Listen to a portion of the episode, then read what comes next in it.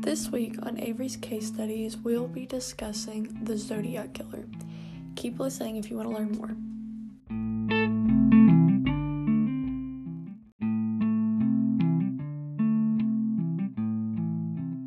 From the late 60s and early 70s, the Zodiac Killer attacked seven people in four different Northern California locations. His first three targets included couples that were in secluded areas. Two of these people survived. His last known victim was a taxi driver killed on October 11th in 1969 in San Francisco. During and after his killing spree, the Zodiac Killer received attention and spread fear as he shared ciphers, letters, information, and threats with authorities and the public. No murderer has officially been linked to the Zodiac Killer since October 1969, but the unsolved case continues to fascinate the police and authorities.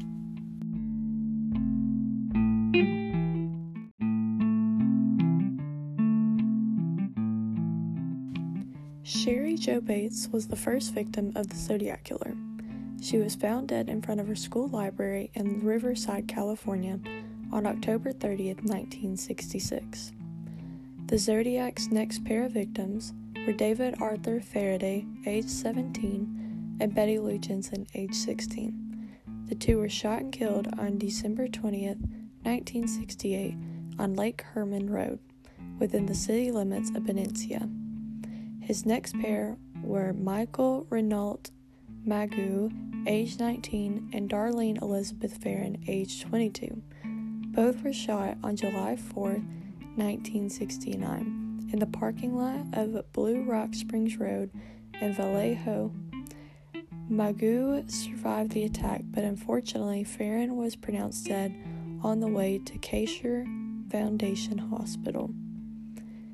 Bryan Calvin Hartnell, age 20, and Cecelia Ann Shepard, age 22, both stabbed on September 17, 1969, at Lake Berryessa in Napa Valley. Hartnell survived eight stab wounds to the back, but Shepard died as a result of her injuries on September 29, 1969. Pauline Stein, age 29, was shot and killed on October 11th in 1969 in the Presidio Heights neighborhood in San Francisco. He was the last known victim of the Zodiac Killer.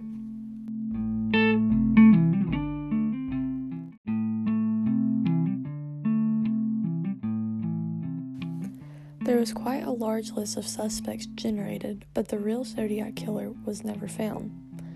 Michael Mageau's description of the killer was short, possible 5'8, was real heavy set, beefy build, not blubbery fat, but real beefy, possibly 195 to 200 pounds, or maybe even larger. Short curly hair, light brown, almost blonde, with a large face. Witness at the Stine scene said, white male adult in his early 40s, 5'8, heavy build, reddish blonde, crew cut hair, wearing eyeglasses, dark brown trousers, dark navy blue or black parka jacket, dark shoes. As you can see, some of the descriptions do match up, however, some of them do not.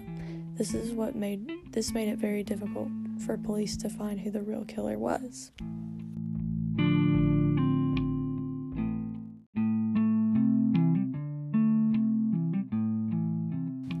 After the Zodiac killer would kill his victims, he would send letters to the local news about the killings. The police had Arthur Leigh Allen as a suspect after Mageau and Hartnell identified him as their attacker. But DNA evidence did not match Allen, therefore, he was set free. In 2007, a producer of the film about the killer discovered that there were letters that the police had, but they did not test for DNA evidence.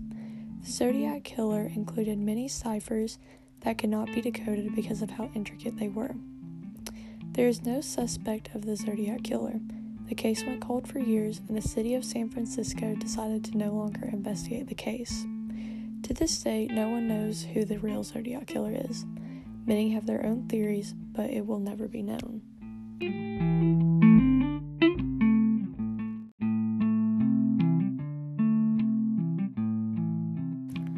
No one was charged with these horrible crimes that the Zodiac Killer committed.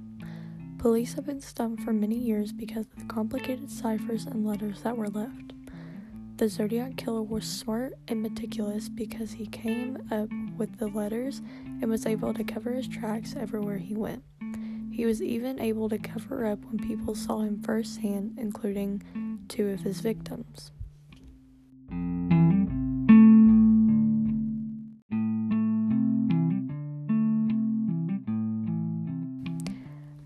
The Zodiac Killer case is very famous because of all the intricate details that are involved. The Zodiac Killer was able to kill five people and get away with it all. He used complicated ciphers that no one has been able to decode to this day, and he taunted police through local newspapers, daring them to come and catch him. It was a time in Northern California that caused much stress on everyone. People were scared because the Zodiac Killer was so elusive and so difficult to find. They were scared for themselves, their friends, and their families because they, they did not know their future. This case is so crazy to me because two victims survived and they were still not able to pinpoint who the killer was. In my opinion, I think there is more than one Zodiac killer. Some of the witness accounts do not match up at all, and I think it's because there's not just one killer. I think it's very interesting that the ciphers were so difficult that no one has been able to figure them out to this day. You would think in the past 54 years, someone would be able to figure them out and bring justice to those who were wrongfully killed.